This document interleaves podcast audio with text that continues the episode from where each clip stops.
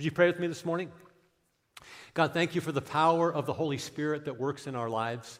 Thank you, Holy Spirit, that you're here right now to open our minds, to give us greater understanding in the scriptures. Uh, lead us right now, Lord, and, and help us to understand how to apply the teaching of this scripture in Jesus' name. Amen. All right, take out your Bibles this morning if you have one to, and turn into the Gospel of John, chapter 14. We're in a series called The Life. It's a study in the Gospel of John. If you find the New Testament, you're really close. It's the fourth book Matthew, Mark, Luke, and then John. And we're sort of doing a little mini series within this larger series in the book of John on prayer. Last week, Pastor Neil kicked it off in John 17, uh, teaching on, on Jesus' high priestly prayer. And he brought out some great points. But we're going to continue for a couple of weeks talking about prayer in John's gospel and in the letters of John. And what, how can we pray more effectively along those lines? So we're going to jump into John chapter 14 in just a second. When, when I was growing up, my, my family didn't have a lot of money. But, but there were times if I needed some school clothes or if I needed, probably more likely, some basketball gear, my dad would just, he'd just give me his credit card. And, he, and he'd say, just go get it, go shopping yourself and get I'm like, yes, that's what I'm talking about. Just go and buy whatever I want. It's like, I, I had no concept of debt or anything like that. It's just like, whatever. I guess somebody pays for this and we, I just get whatever I want. And so my, my concept of, of that was just, hey, just go for it. It's for free. And, and how many of you know that, that when Jesus teaches on prayer, he says that we are to pray in Jesus' name. How many of you have heard that before? We're supposed to pray. You've maybe heard people praying and they end the prayer with in Jesus. Why do we do that? What, what, what's the point of that? I used to think that it was like a credit card, that I could just pray and pray and pray anything I wanted, whatever, whatever, just stack up the goods and then, oh yeah, Lord, here it is, baby. Come on, in the name of Jesus. And, and my credit card is good because it's, it's in Jesus, in Jesus' name. Or, or if, I, if I said it loudly or with a lot of passion, like in the name of Jesus, like that would get God his attention and then he'd answer that prayer. But is that, is that really what it means to pray in the name of Jesus? Jesus says something really profound in the Gospel of John. He said, if we pray in his name, he'll answer that prayer. Like whatever we ask in Jesus' name, he said he'll, he'll give it to us. Well, what, what does that mean? Is that, is that just the credit card thing where we can just, anything we want, we can pray for? It, it doesn't mean that. It's not, it's not the credit card thing. But if Jesus said that, if he said, praying in my name results in more effective prayer, shouldn't we understand what it means to pray in Jesus' name? Should, shouldn't we kind of get a biblical understanding of what Jesus meant when he said that? So in John chapter 14, we're going to look in verses 13 and 14, and then we're going to skip into 15 and 16 uh, in just a second. But verses 13 and 14 says, Jesus says, Whatever you ask in my name, say in my name. Whatever you ask in my name, that I will do, so that the Father may be glorified in the Son. If you ask me anything in my name, say in my name. I will do it. Turn over to chapter 15, verse 16. Chapter 15, verse 16. Jesus says, You didn't choose me, I chose you. And I appointed you that you would go and bear fruit, and that your fruit would remain, so that whatever you ask of the Father in my name, say in my name. There it is again, keeps coming up. Jesus saying, Ask in my name. Um, that the Father he may, he may give it to you. Then, then jump into chapter 16, verses 23 and 24. In that day you will not question me about anything. Truly, truly, I say to you, if you ask the Father for anything in my name, say in my name. There it is again. Yeah, he will give it to you. Until now, you have asked for nothing in my name. Ask, and you will receive, so that your joy may be made full. I want to know what it means to pray in the name of Jesus because I want my prayers answered. I, want to know what, what did Jesus mean when he said that uh, so that I can receive the things that I'm, that I'm praying. I want to I want to share three thoughts with you this morning about what it means to pray in the name of Jesus. And the first thing is this to pray in the name of Jesus means to pray in the authority of Jesus. To pray in the authority of Jesus. Now, a person's authority has to do with their title or their position in an organization or in a family or in a company or in some group of people. So that the president of the United States has more authority than the vice president of the United States. Um, a, a principal in a school has more authority than a teacher in a school. A mother in a family has more authority than the child in the family. So there are, there are lines of authority based on position and title in a family or an organization. So, what is Jesus' position? What is Jesus' title? What, what is his level of authority? So, if we go to Revelation chapter 19, this is a text that describes Jesus when he comes back to the earth from heaven with his church to establish his kingdom for a thousand years on, on the earth. Here's what, how he's described from, from his mouth comes a sharp sword. That, that's symbolic of God's word. So that with it he may strike down the nations or judge the nations. And he will rule them with a rod of iron, and he treads the winepress of the fierce wrath of God, the Almighty. And on his robe and on his thigh, he has a name written, a name or a title that's written. This is, this is who he is King of Kings and Lord of Lords. That, that's the title, that's the name of, of Jesus. He's the, the king above every human king. That's his level of authority. He's the Lord of Lords. He's, he's the highest level of leadership among all human leaders, King of Kings and Lord of Lords. Uh, we go to Philippians chapter 2. It says, Jesus humbled himself in obedience to God, and he died a criminal's death on a cross. Therefore, because of Christ's obedience to the call of God, God elevated or exalted or lifted him to the place of highest honor. Say highest honor. Place of highest and gave him the name above all other names. That at the name of Jesus, every knee should bow in heaven and on earth and under the earth, and every tongue declare that Jesus Christ is Lord to the glory of God the Father. Not only King of kings and Lord of lords, but he's been given a title or a name above every other name in the universe. Highest place of authority and power and sovereignty is given to Christ. When, when we say he has the name above every name, that, that means that his position, his title, is higher than any other position or title. And we go to uh, Ephesians chapter 1. Paul says, I pray that the eyes of your heart or your understanding would be enlightened or increased, in order that you may know the hope to which God has called you, the riches of his glorious inheritance in his holy people and his incomparably great power. There's no comparison. Christ's power is beyond anyone's power, it, it, it's not even comparable for us who believe. That, that power is the same mighty strength he exerted when he raised Christ from the dead and seated him at his right hand in the heavenly realms. Now, the, the right hand of a king was the place of ultimate power and authority. That's where Jesus sits. Now, listen, he describes that being far above all rule and authority. That, that's, that's human rulership and, and authority and demonic rulership and authority. Human kings and demonic rulers. Uh, above all rule and authority, power and dominion, and every name that is named or invoked, not only in the present age, but also in the age to come. Jesus sits at the right hand of the Father. He's been exalted to the highest place of authority. Now, here's what's cool that maybe you don't know the New Testament says that, that you, as, as Christ's followers, you as the church, you are actually seated next to him in that place of authority. You are actually seated with Jesus in those heavenly places. Ephesians chapter 2, verse 6.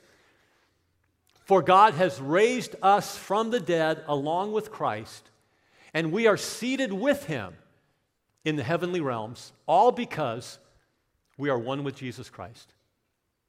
So, in a sense, we, we share this, this place of authority with Jesus. We are, we are seated with Him. It's not our authority, it's Christ's authority. It's not our position, it's Christ's position. But by His grace, if you are in Christ, you are raised to be seated with Jesus above all rule and authority, power and dominion, above Satan's powers, demonic powers. You sit in a place of authority. So, what does that mean?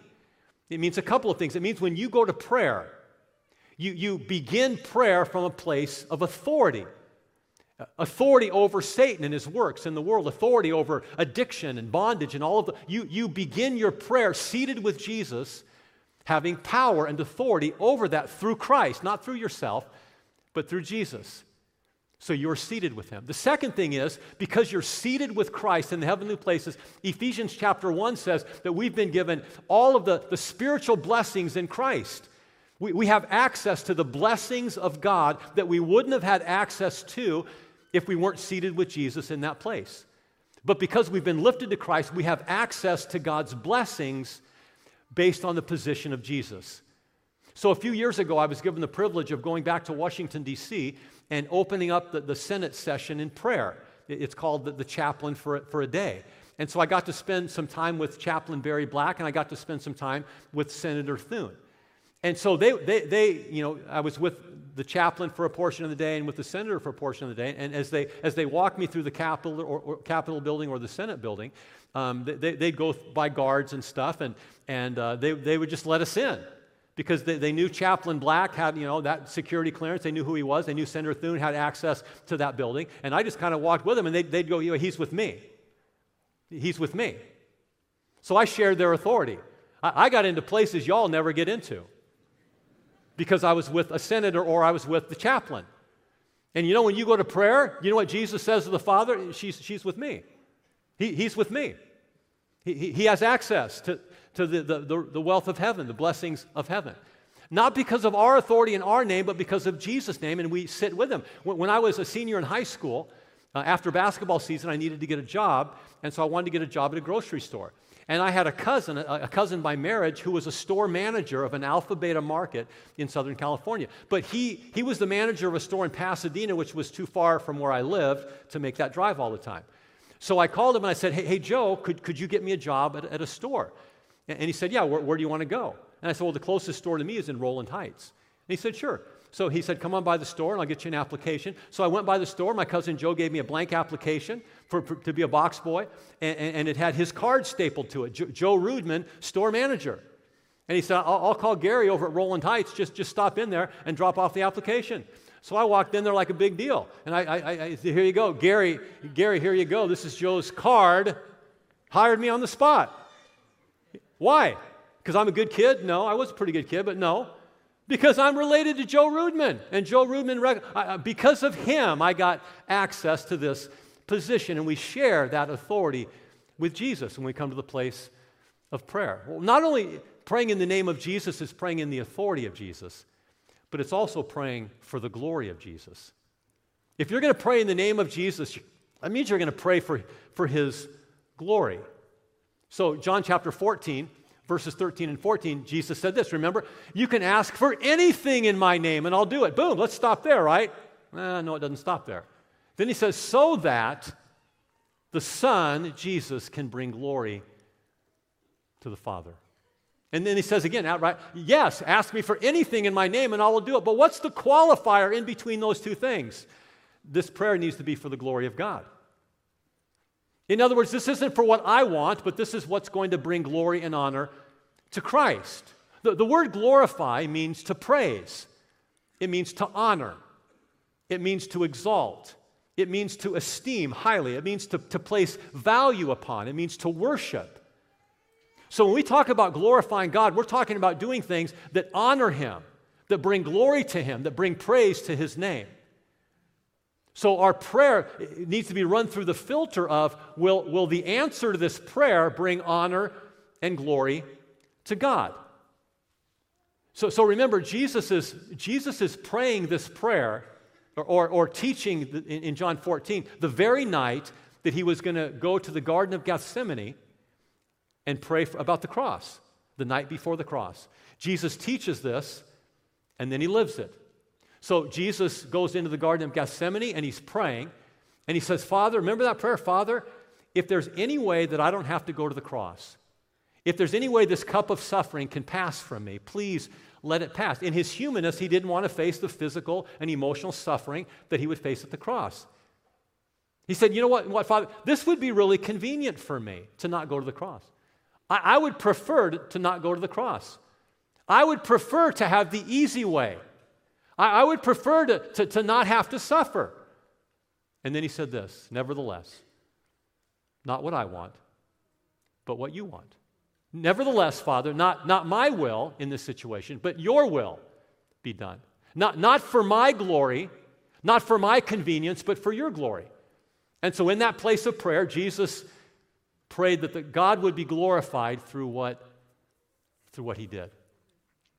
And, and I wonder how, how, many, how many of us live that kind of life that Jesus did. You know, everything that Jesus did was for the glory of the Father. Everything he did was to honor and, and bring glory to him. So we look in Matthew chapter 9, Jesus had just healed a paralyzed man. And it says, when the crowd saw this, they were awestruck and, and they began to what? Glorify God, who had given such authority to men. Jesus would heal people, and it would result in people praising God, people worshiping God, people exalting God, saying, Wow, God is great. And that was Jesus' whole mission, was to bring honor and glory to God. And so we, we in this uh, next verse in Ephesians chapter 3. Now, now, to him, to God who is able to do far more abundantly beyond all that we ask or think, according to the power that works within us, to him, to God be glory in the church and in Christ Jesus to all generations forever. Amen and amen. So, the whole purpose of God moving in our lives is, is that he would receive glory. And so, the filter that you run your prayer through in the name of Jesus is is this for the glory of Jesus? Is this for me?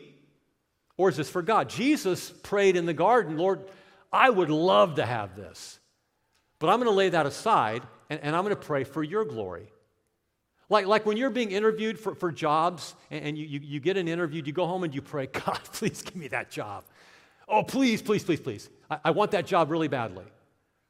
Or is it more like, Lord, I would really like that. I, I think I'm a good fit. I think you know, I like the salary. I like everything about that job. But, God, what job could I take that would bring you the greatest glory? What, what, what could I do that would honor you? If, if this isn't the job, then I don't want it. Because I want a job where I can glorify you and honor you the best. When you pray that kind of prayer, Jesus answers that kind of prayer because it's prayer for the glory of God. So I've told this, this story before, but, but 15 years ago, um, I was coaching high school basketball and teaching Bible at a Christian high school in California. And uh, I, I, had inherited a, a, really crummy program. It was in bad shape. So the, the, first year, we, we won four games and we lost 20, 22. The, the next year, we won five games and lost 21. Then the third year, we won 13 games and only lost 12. And then the fourth year, we won 18 games and only lost nine. And I mean, the, the program had really turned around. And so my fifth year would have been a year with 13 seniors coming back. Like the whole team that year was juniors. So, can, can you imagine? You, you, did really good, 18 and 9, and now you've got 13 seniors. I had no underclassmen coming back. This is like basketball revival. This is like what every coach looks forward to. You put in the hard years so you get to this glory year where you're just going to walk all over everybody. And so, so after that season, after my fourth season, I had become acquainted with a, a local church pastor, and he called me on the phone. And He said, Hey, Jeff, I would love for you to come and be my associate pastor. I said, No, no, no, no. This is year five. This is glory year. He goes, Well, I, I get that. He said, But would you, would you pray about it? No, no, no. God might make me do that. God might say He wanted me to do that. I don't want to do that. Like, I want to stay with these guys. So uh, I prayed about it, and I, I felt like God said, you, you need to go back to the church. I've called you to church ministry. Like, oh my gosh. Okay, so I went back to the school and I talked to the principal. And I said, hey, could you make an exception? For one year, could I be an off campus coach? Could I, could I work at the church but coach these guys one more year, 13 seniors? Come on, man, you got this. He said, no, uh-uh. I, I, don't want an off campus coach. I, I, want someone that's teaching the, the kids and is on campus and has access and those kinds of things. Parents were furious. Kids were furious. Players were furious. I was frustrated. Wife was furious. right. Yeah. You, we come to these places in life where it's like, God, that is so much what I want. But what do you want? And, and in my life, in the last 15 years, there's, there's been greater fruitfulness and I think glory for God than coaching basketball for me. Now, if you're a coach and that's your calling, that's awesome. God is glorified through what you do. But I was called back to church ministry. And that's where God could receive the greatest glory. Sometimes we, we have to lay that aside, our own desires. What, what is that in your life today? Where you say, God, for your glory, God, for your honor. What, what do you want me to do that would, that would bring the greatest praise and glory to your name? So, praying in the name of Jesus is not just praying from a position of authority with Jesus, it's not just praying for the glory of Jesus, but it's praying something that's consistent with the nature of Jesus. Praying a prayer that's consistent with the nature of Jesus. And so what I want to do now is I want to give you I want to give you three names or titles of God. When I say the, the, the nature, I'm talking about who Jesus is, prayers that are consistent with who Christ is. This isn't an exhaustive list, but it's, it's a short list, but it's a meaningful list. And so the, first name of Christ is Savior.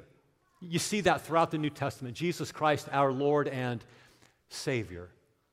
Jesus is a Savior. So, so praying that prayer, we have to ask the question as we pray will this prayer lead to salvation? If I'm praying in Christ's name, and if his name is Savior, am I praying in, in such a way that this is going to lead to salvation? This is going to lead to people coming to know Christ. Because when Jesus came to the earth, that was his mission. His mission was to seek and to save lost people. Luke chapter 19, verse 10. Jesus said, The Son of Man has come to seek and to save the lost. So if, if you are, are joining Christ in his mission, what Jesus is doing right now is he's pursuing lost sheep. He's pursuing people that don't know him. So if you have people in your relational world, we call that your oikos. If there are people in your oikos that don't know Jesus and you are praying for their salvation, that's a prayer God answers. Because you're praying in line with his nature. You're praying in line with his name. You're praying in line with his mission. That's the reason for which Jesus came, was to seek and save the lost. If you're praying for global missions, if you're praying that the gospel would go to the ends of the earth, if you're praying that people from every nation, tribe, and tongue would be saved, that's a prayer God answers because you're praying consistent with His name. He's Savior, Jesus Christ. If you're praying for missionary endeavors, if you have people that are serving in other countries and trying to bring the gospel, that's a prayer that God answers because it's consistent with His nature as Savior. Well, another uh, name is Redeemer. Redeemer. And, and the question there is will this prayer lead to freedom? I'll explain that now. Will this prayer to Christ our Redeemer, will it lead to freedom? Are you understanding what I mean by praying in a way that's consistent with his name or nature? You're, you're praying in line with who Jesus is and what he's already doing. That's what he's doing in the world right now is he's saving people. So that prayer is in line with his name. Redeemer, the word redeem in the New Testament was a word that was used to describe transactions of slaves in the marketplace. So people would bring their slaves to sell them in the marketplace. And some people went to purchase slaves to make them their own slaves. But there were people that went to the marketplace to purchase slaves so that they could set them free. They didn't want them to have to be slaves anymore. And, and, so the, the price that was paid for the slave was called the redemption price. Isn't that interesting? So people would go to the marketplace and they would redeem slaves by paying the price. And Jesus is a redeemer because he went to the cross and he paid the price with his blood that you couldn't pay. He paid to deliver you from sin that you had no money to pay for. He redeemed you. He paid the price so that you no longer had to be a slave. Amen? You were free free from sin, free from death, free from eternal punishment because Jesus paid the price. He's your, he's your Redeemer. So if you are praying for people to be set free from bondage, if you are praying for people to be set free from addictions, if you are praying for people to be released from Satan's influence and Satan's power, that's a prayer that Jesus answers because it's in line with who he is. He's a redeemer of mankind. He wants to set the captives free. So, Colossians chapter 1, verses 13 and 14 says God rescued us or delivered us as Christians from the, the dominion or the authority of darkness, Satan and his dark powers, and brought us or, or, or transferred us into the kingdom of Jesus, the Son that he loves. You've been rescued or delivered as a Christian from the authority and power of darkness and transferred into the kingdom of the Son that he loves, in whom we have what? What? Say it again redemption. You've been redeemed by Christ. You've been set free from your slavery to sin and eternal death. He's given you new life in Christ. That's redemption. So if you are if you are praying for people to be free, that's a prayer consistent with the name of Jesus. In fact, 1 John chapter 3 verse 8 says this, Jesus came to destroy the works of the devil. Jesus came to break the bondage of Satan over people's lives. So if you are praying for people to be free from Satan so they can, they can see Christ and accept Christ, that's a prayer God answers. If you're praying for people be, to be delivered from Satan's influence and addiction and bondage, that's a prayer Jesus answered because he came to pay the price so that slaves could go free. The, the last name I want to give you is, is Lord. And, and you, you see that throughout the whole New Testament. Jesus, Jesus Christ, our Lord, our Lord and Savior, Jesus Christ. And so the question there is um, will this prayer lead to surrender? Will this prayer lead to surrender? Because when Jesus calls us as disciples, he calls us to follow him. And that means to be like him. You see, in, in, in, the first century, Jewish rabbis, when they called a disciple to follow them, or if a disciple came and wanted to follow a rabbi, the whole purpose was for the disciple to become exactly like the rabbi. The, the, the, disciple emulated everything the rabbi did. The whole goal was to become like the rabbi. When Jesus calls disciples to follow him, he calls them to become like him, to follow him in every area of life. Luke 9:23, Jesus says this, if anyone, if anyone uh, wishes to come after me, he has to deny himself. What does that mean, surrender? Anything in your heart that's keeping you from following Jesus and becoming like him, you have to lay it down. Deny yourself, deny your flesh, deny what you want to do for the sake of what God wants you to do in your life. He must deny himself and take up his cross. Be willing to die to sin. Be, be willing to, to be crucified to sin and, and not walk in sin anymore. That, that's what it means to follow Jesus. See, people think it's like, no, I get to heaven. Uh, being a Christian means I get the ticket to heaven, the golden ticket, and then I live however I want. That's not what Jesus said. He said, If you want to come after me, then you have to deny yourself and take up your cross and follow me, become like me. And see, there's things in our life that, that keep us from becoming like Jesus. Things in our life that we have to, we have to surrender to Him. So we come to the place of prayer, and it's like, yeah, Lord, you know, I want you to do all these things in my life, but, but Jesus saying, wait a sec, there's something in there. there there's something in there you're, you're not surrendering. You're not denying yourself. Remember to pray in the name of Jesus. Jesus said, I'll give you whatever you ask if you pray in my name. Part of that is praying consistent with his nature. He's the Lord. If you've committed to following Christ, he's the master of your life. You now follow him and emulate him and do everything to become like him. What's keeping you from becoming like Jesus right now? Maybe it's, maybe it's unforgiveness. Maybe someone has really hurt you. I mean, maybe someone has broken up your family. Maybe has someone, someone has just really ruined your reputation or just done harsh things to you, abused you. And you're struggling with letting that go. You're struggling with forgiving them. And yet, Jesus, the Bible says, as, as we've been forgiven by Christ, we are to forgive others. So if, if we want to follow Jesus, and make him the Lord of our life, that means doing what he did. And Jesus forgave those that abused him. Father, forgive them. They know not what they do. Maybe that's the area of surrender for you today. That if, if you want to keep following Jesus, you got you to lay that down. Deny yourself, surrender that relationship to Him, which simply means that you're no longer going to try to punish that person. You're going to give them to God. God, you deal with them. You're going to deal with them better than I can. I'm going to move on in my life because the only one that's suffering because of your unforgiveness is guess who? You. They don't care. You're the only one that's suffering because you're unwilling to forgive. So you come to the place of prayer and it's like, okay, if, if you're my Lord, that means I've got to, I've got to surrender. Are any of you like me? You just get in these funks for days of just selfishness, selfish attitude, crummy attitude. You want to live for you. You, you don't want to live for anybody else. You, are selfish with your husband or wife. I am. I just get into these modes of, of, of selfishness. And then you come to prayer like, yeah, God, do all these great things in my life. he's like, wait a second. How are you treating your family? Like, I think you need to surrender.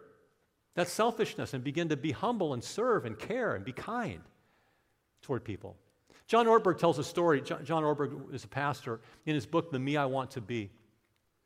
He tells a story of, of one day his wife really called him out because he, he wasn't the, being the husband that he needed to be.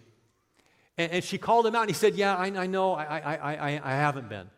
He said, but, but I've, I, I, I, have to, I have these book deadlines. I'm, I'm preaching every weekend. I, have got this emotional stress. I'm, I'm going through some hard times. And he said, You know, hon, I'm doing the best I can. She said, No, you're not. He said, You know, normally when you tell somebody, I'm doing the best I can, they're supposed to nod approvingly. He said, She didn't. She said, No, you're not. You've talked about getting a life coach, you, you've talked about getting counseling, you've talked about getting meaningful relationship with other men. You haven't done any of that. So don't, don't tell me you're, you're doing the best you can. You're not. And he said, So one of, my, one of my spiritual gifts is pouting. So for the next five days, I exercise that spiritual gift of pouting.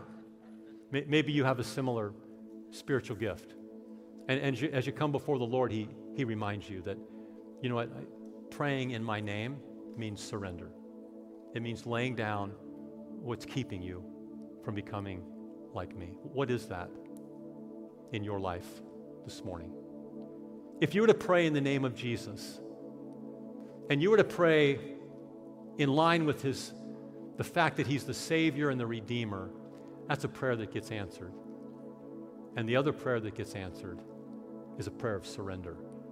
When you say, Jesus, I want to become like you, and I'm willing to deny myself, I'm willing to let this go so that you can change me and make me more of a disciple that reflects who you really are. That's a prayer he answers. As you think about praying in the name of Jesus, what, what does that mean for you now? Certainly, we need to pray with authority.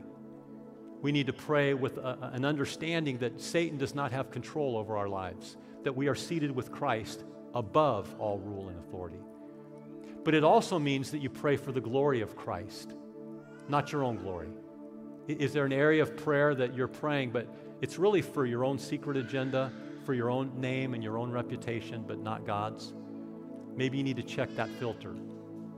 And then, are your prayers being prayed in line with who Christ is? Are they consistent with what He's doing in the world right now because of His nature and His calling?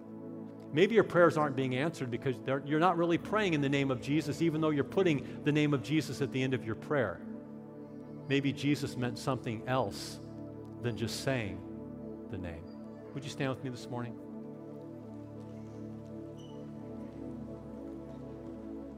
Just close your eyes. Lord, we, we come to you this morning with, with humble hearts.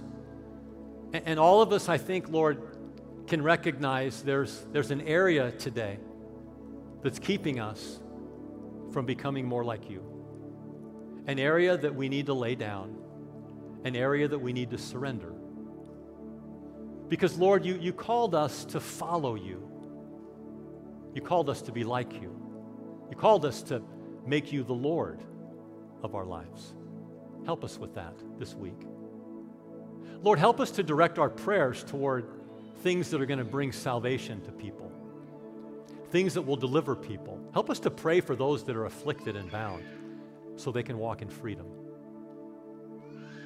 Lord, help us this morning when we pray this week to, to pray with authority and confidence that Satan doesn't have control of our lives. You do.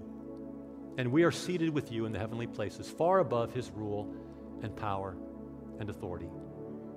Lord, this week, help us to pray in the name of Jesus according to your word. In Jesus' name, amen. As you leave this morning, if you have a prayer request that you wrote down on the communication card, you can drop that off in the box attached to any of the walls out there. Uh, men, I want to challenge you to consider Disciples Made. There's, there's a table out these center doors to the left. If you would go out there, they'll, they'll answer your questions. We're going to have some folks up here that would be willing to pray for you. If you have a need this morning, just come on down before you leave, get some prayer, and then head out. And, and as, you, as you launch out this week, may, may your prayers be offered in the authority and power of the name of Jesus. May, may you submit yourself to the glory of Christ in prayer. And may you surrender yourself to prayers that will make you more like Christ. Have a great weekend. God bless you.